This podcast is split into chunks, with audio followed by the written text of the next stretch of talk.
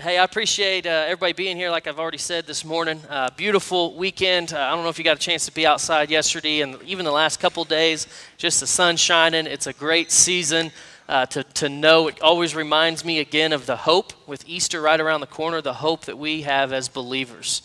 And I appreciate y'all being here. Uh, Josh shared in the early service. Sean is out of town, and uh, I think they're hunting for a couple days, next couple days. And um, as always, he entrusted uh, Josh and I to kind of tag team. Josh did a great job sharing on Jonah um, during the early service, and man, I, I tell you, it's a, it's always a blessing. I'm gonna move these back, Larry. Sorry, I may get a little amped up today. Who knows? After watching Sean for the last five years, this whole gets pretty big up here, but. Um, I, I, got a chance to listen to Josh, and uh, man, he did an awesome job sharing from his heart about Jonah this morning and, and those, those four chapters, what is there, 48 verses that, man, I, I just encourage you to read that. Uh, he had the whole early service talking back to him, saying, We are Jonah, you know, and, and uh, it was pretty encouraging to, to see that interaction. But I appreciate Josh and his heart. And again, Sean, uh, it's neat to serve on a team uh, with, with him as our fearless leader.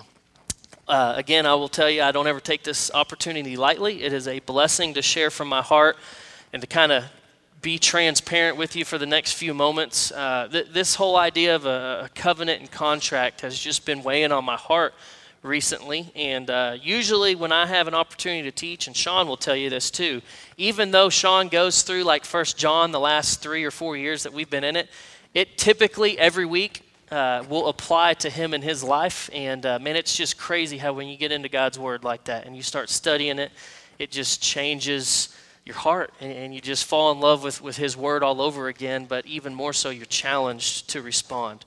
Um, so, with that being said, as I was praying uh, a couple weeks ago about, all right, Lord, where are you taking me? What, what are you?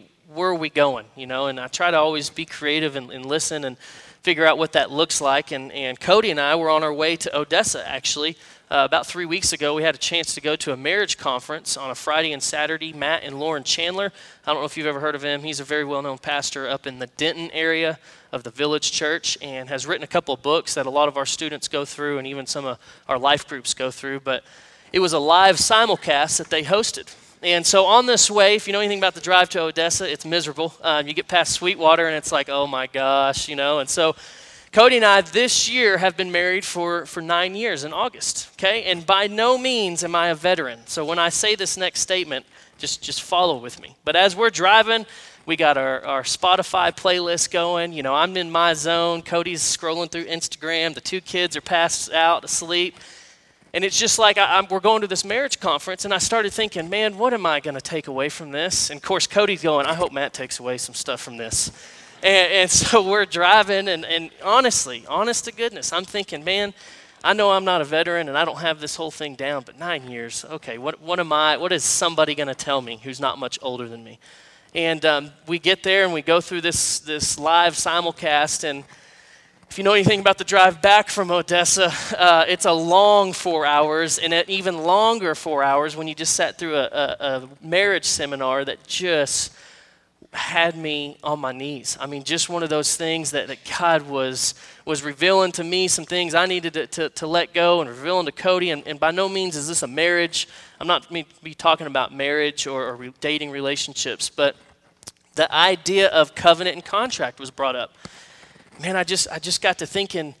Uh, you know, Matt Chandler did a great job, and his wife Lauren spoke too, and they were talking about the difference between a covenant marriage and a contract marriage, and that just sunk with me, and it, it just man, it broke my heart because I, I, can think back even in the short nine years and, and of just thinking about our marriage as a contractual agreement. I'll do this, you do that we, everybody's good. And, and you take care of that, and I'll take care of this, and we're all in our routines and stuff. And, and man, that, that idea of, of a covenant is just what spoke to me. So, to make a long story short, we were both blown away at how we walked away from that conference. And again, like I said, this is by no means a, dating or, or marriage uh, message. Uh, there are very many more veterans that have been married for much longer than nine years than I have. So I, I, don't feel adequate to stand before you, but I do feel adequate to stand before all of us because God has been dealing with my heart. And if I get anything out of this, today He's still working on me when it comes to a contract relationship with Christ to a covenant. And we're going to dig into God's Word um, and, and look at what it means to be focused on Christ as our foundation today. So let's pray.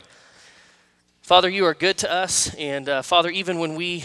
Um, God, even when we fail you over and over and over again, your grace is still sufficient. Lord, I, thank you for the covenant that we have that you have laid before us, God, that it is not by anything that man has done, not that we should boast in that, but it is all through the work of Jesus.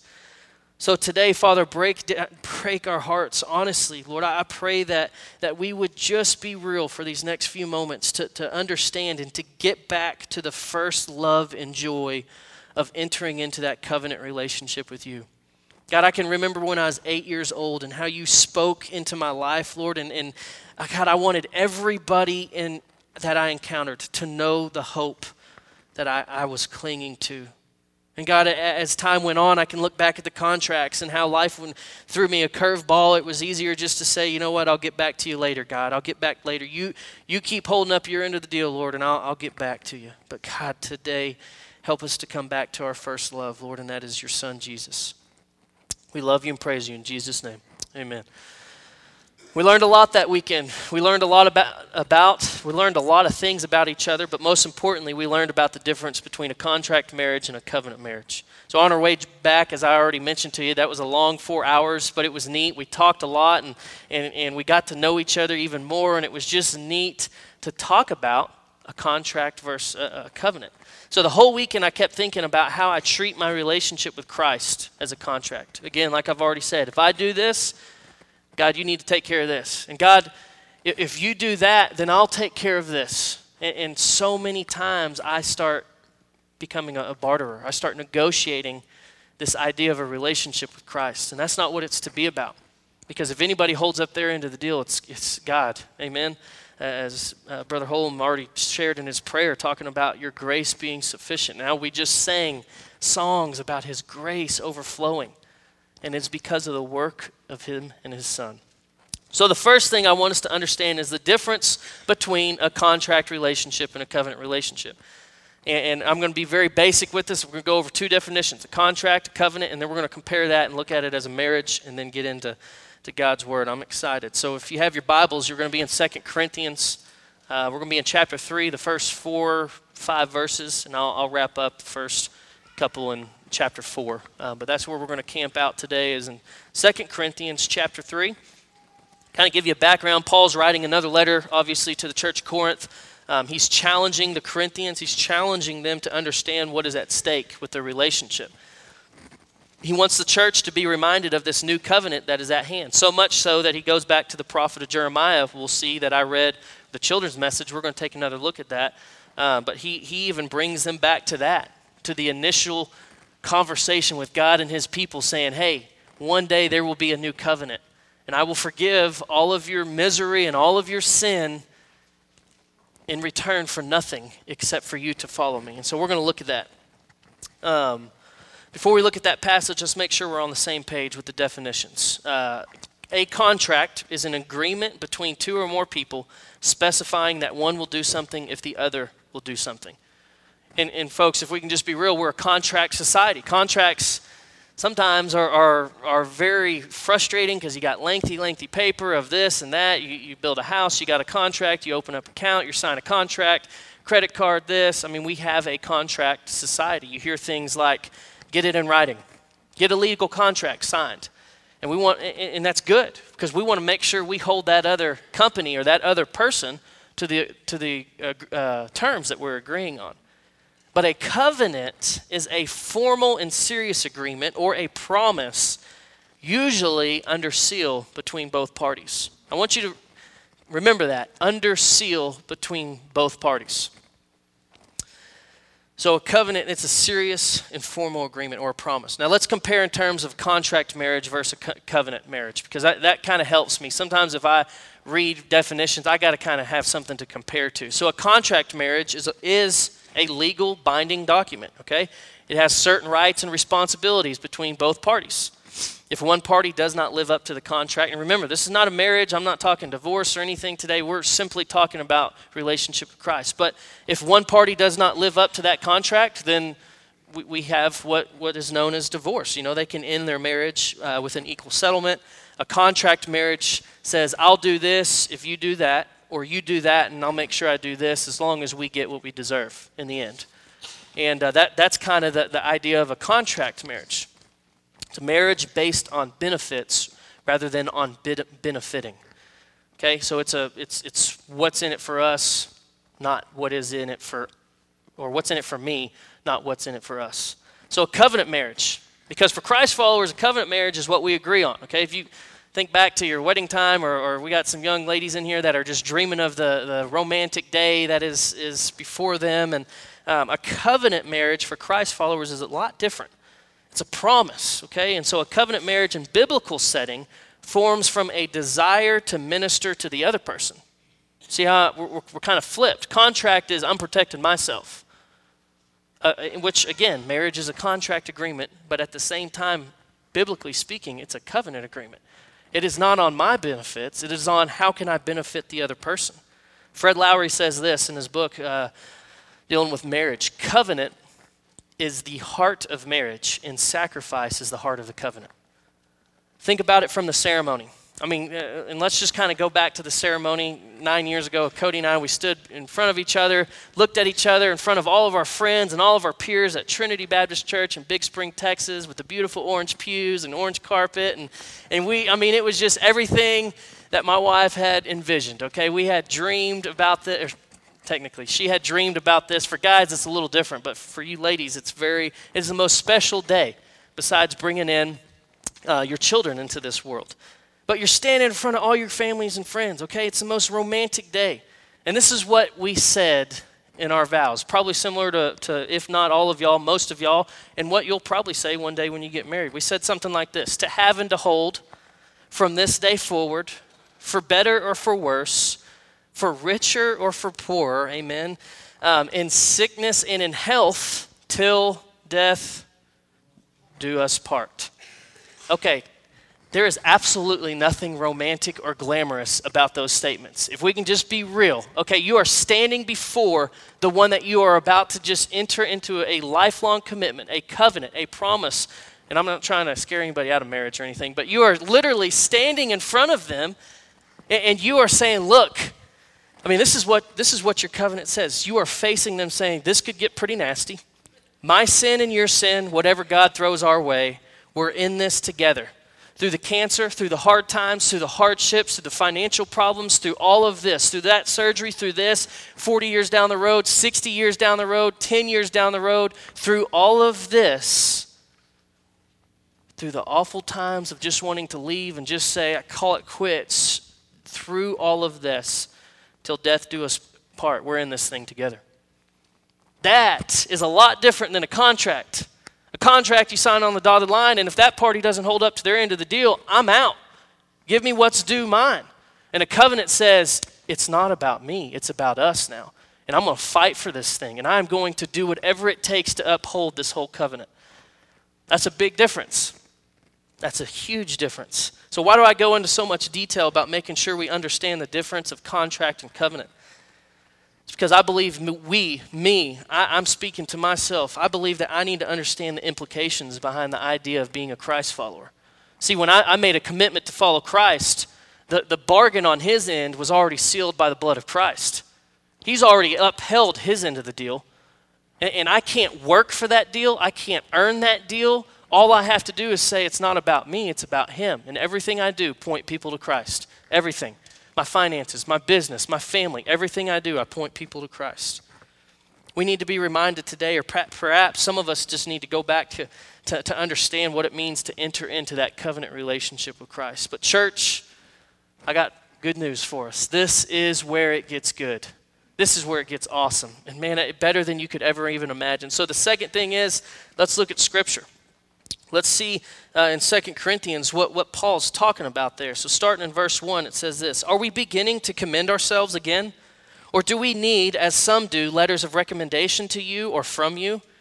You yourselves are our letter of recommendation, written on our hearts to be known and read by all. And you show that you are a letter from Christ delivered by us, written not with the ink, but with the Spirit of the living God, not on tablets of stone, but on tablets of human hearts. Verse 4 Such is the confidence that we have through Christ toward God. Not that we are sufficient in ourselves to claim anything as coming from us, but our sufficiency is from God, who has made us sufficient to be ministers of a new covenant, not of the letter, but of the Spirit. For the letter kills, but the Spirit gives life. You see what he's talking about is the new covenant that Jeremiah and so many prophets uh, prophesied about. The coming of the Lord, a new covenant would be made. You see, in the Old Testament time, that new covenant was filled with the precious blood of lambs and, and, and of goats and of, of cattle. And, and, it was written on stone, do this, and, and, and this is how you this is how you experience God. And in Jeremiah, if, if we can just be real in uh, chapter 31, I read it to the young people, but let me read it to us. Behold, the days are coming declares the Lord, when I will make a new covenant with the house of Israel in the house of Judah, not like the covenant that I made with their fathers on the day when I took my hand to bring them out of the land of Egypt, my covenant that they broke, though I was their husband, declares the Lord. Chapter 31, verse 33 says this For this is the covenant that I will make with the house of Israel after those days, declares the Lord. I will put my law within them, and I will write it on their hearts and I will be their God, and they will be my people, and no longer shall each one teach his neighbor and his brother, saying, Know the Lord, for they all shall know me. From the least of them to the greatest declares the Lord. Check this out. For I will forgive their iniquity, and I will remember their sin no more. It has nothing to do with us, it has everything to do with what he did through his son Jesus. So Paul reminds us uh, it reminds them and the, the church there that the fact of the new covenant has nothing to do with the works of man, but of all of Christ who is to come. And then he has to remind the church, and basically he gets a little snarky with them. He kind of says there in verse 1 and 2 Look, fellas, do I need to put this whole idea of being a Christ follower back in, in y'all's head of what that looks like? I mean, come on, guys, it's not of you or of me, but it's of the Spirit that was promised to us thousands of years ago. You, you tracking with where we're, we're going here just like it was promised to make covenant with us. So he brings this idea of the new covenant back to this church and says, look, let's, let's get back to the basics here. Let, let's hear about this. So Paul reminds them of that. And so the new covenant, there's a couple things we got to understand. The new covenant would be sealed by the blood of Jesus. Okay, remember, a covenant sealed by two parties. The blood of Jesus is what sealed the, the, the new covenant. God intended to seal his word by the blood of his son. He had no intent for us to do anything. Absolutely no intent for us to do anything. The covenant was initiated for the benefit of us, which is his creation. As studying of this, these are some things that I just kind of came across talking about this new covenant. The covenant was initiated for the benefit of his creation. We cannot do anything by our power to enter into a covenant with God besides accept the terms. And here's the terms it is not about me or you, it is not about us, it is all about Jesus. And that hurts for, for most of us. If you're like me, man, because I work hard to provide for my family, I do this, I want to make sure I raise my children right, I make this decision, I do that. And man, there's a lot of things that I just, in the big scheme of things, feel like I'm doing. And I, I, I, I. And sometimes God says, No, no, it's you because of what I'm doing through you. That's the whole idea of the covenant. I'm telling y'all, for the wages of sin is death. So we know that part. The wages of sin is death, which means as soon as I came into this world, I was screaming. Ask my mom. I was screaming, man. I was biting, I'm sure, by one month or, or gnawing on stuff. And man, I was mean. I had a sinful nature. The wages of sin at that point is death. But that's not what the, the, the deal of the covenant. You see, the covenant is all about grace and Jesus. So he's holding up his end of the deal, and constantly we look at it as a contract, myself included.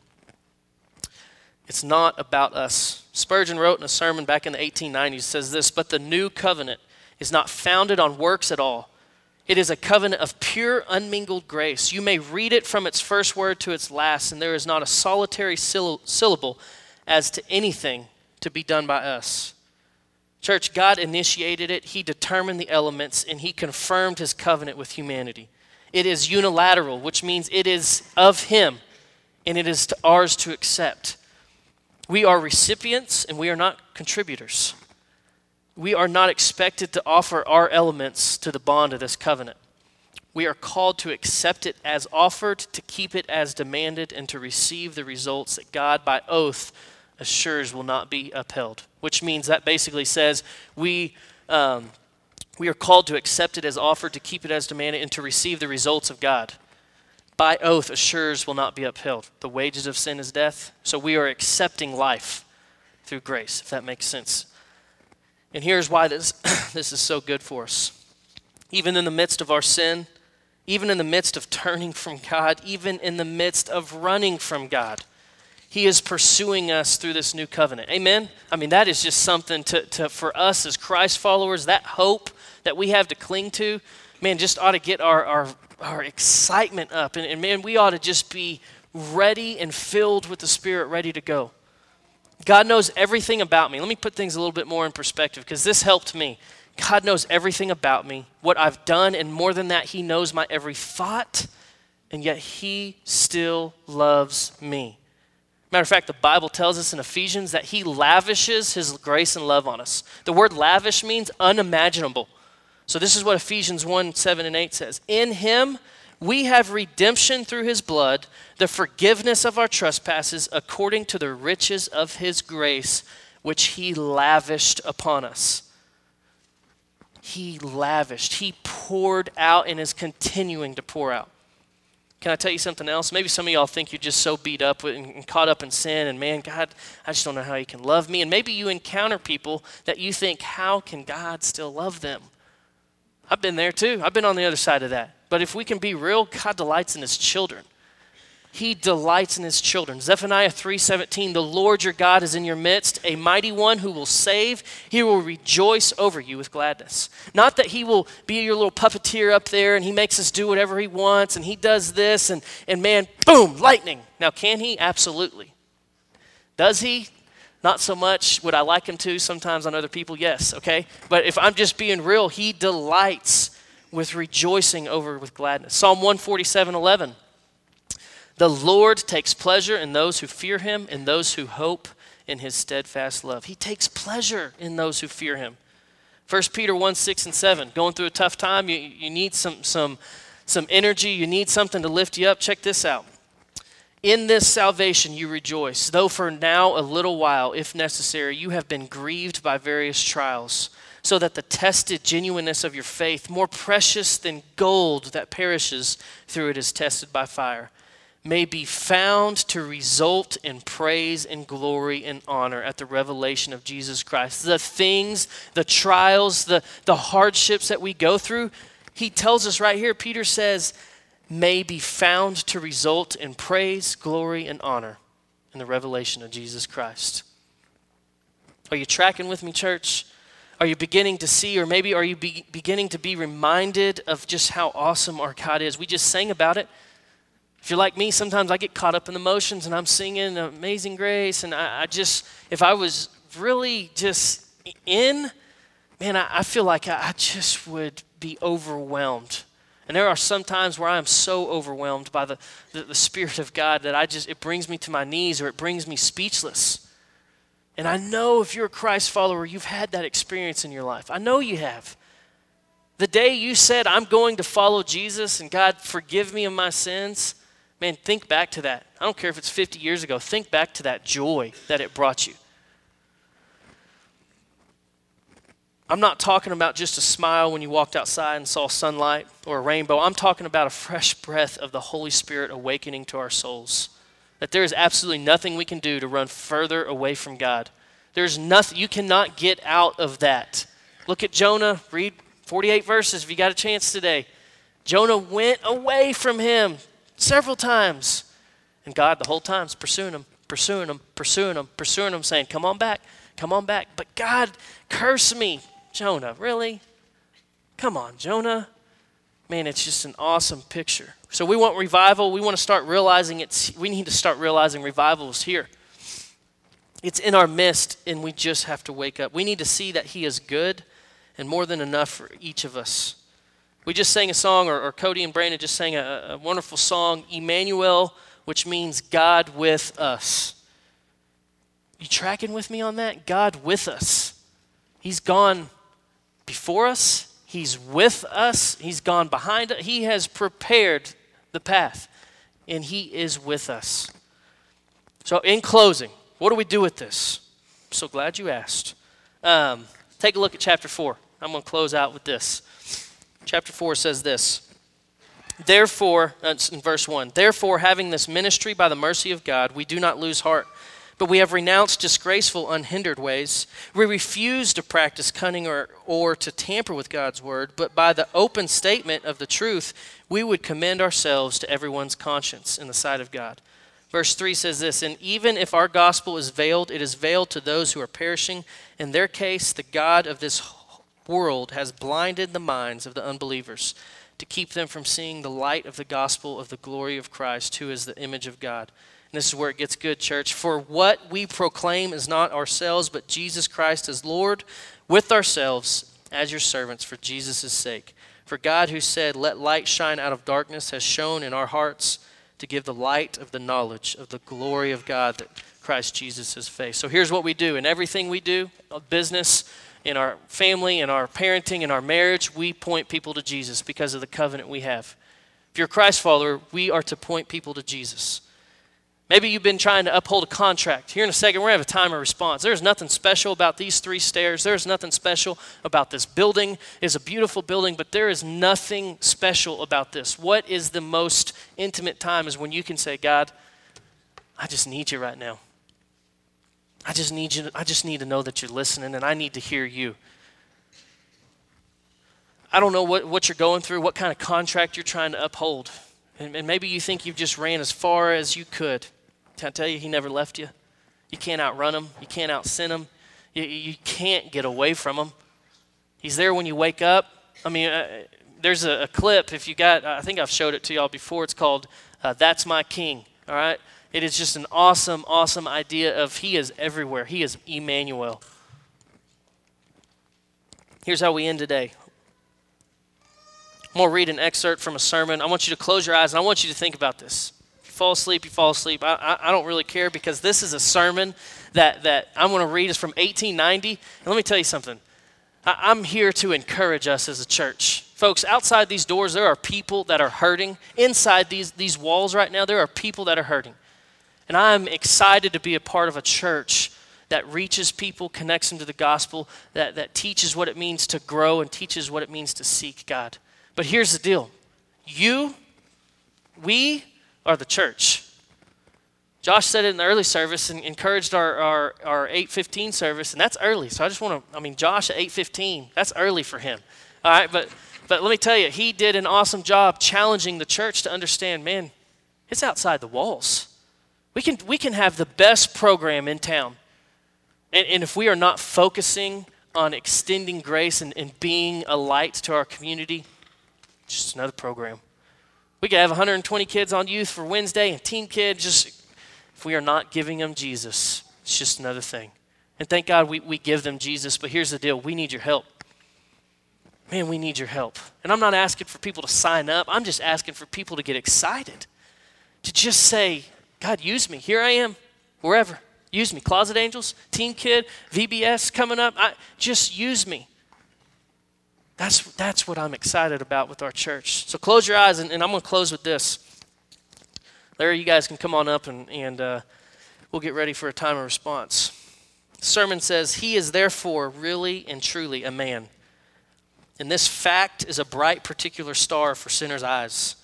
Come to Jesus, all ye who languish under terror and dread, for here you see how compassionate he is, how sympathetic he can be.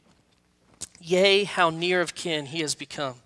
He is God, but he is God with us. He is bone of our bone, flesh of our flesh, a brother born for adversity, and here the most trembling may be at rest.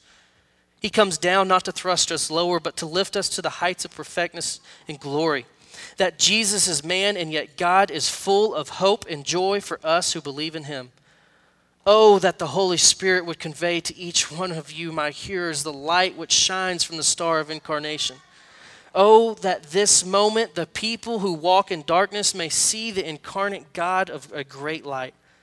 He closes and says, Not long shall evil oppress the believer, for in Christ Jesus God is with us. He is Emmanuel, and if God be for us, who could ever be against us? God, today we, we submit ourselves to you. Lord, I, I pray that this church would continue to be a church that just barrels down the walls outside these church. Lord, that this building is just a building that we can gather and be encouraged and, and almost like a hospital in the sense of, of coming to, to get fixed and broken and, and you heal that, God. But God, you don't heal it for us, you heal it to be a blessing to others. So, Lord, today I pray, Lord, that you would have freedom to move. Lord, I thank you for the covenant. You hold up your end of the deal every day, every breath I take. Lord, you are holding, upholding your covenant. So, Father, show us how we can be better used by you. Show us how we can be thankful for the grace. Lord, it's a gift. It's like Christmas morning, Father, and you, the gift is just sitting there. Maybe somebody just needs to open the gift for the first time and to feel the presence of your Holy Spirit and to just know that it is a good gift and it is more than enough. Lord, move as we sing a song. I, I pray that you just move and have freedom to do so. We love you and praise you. In Jesus' name, amen.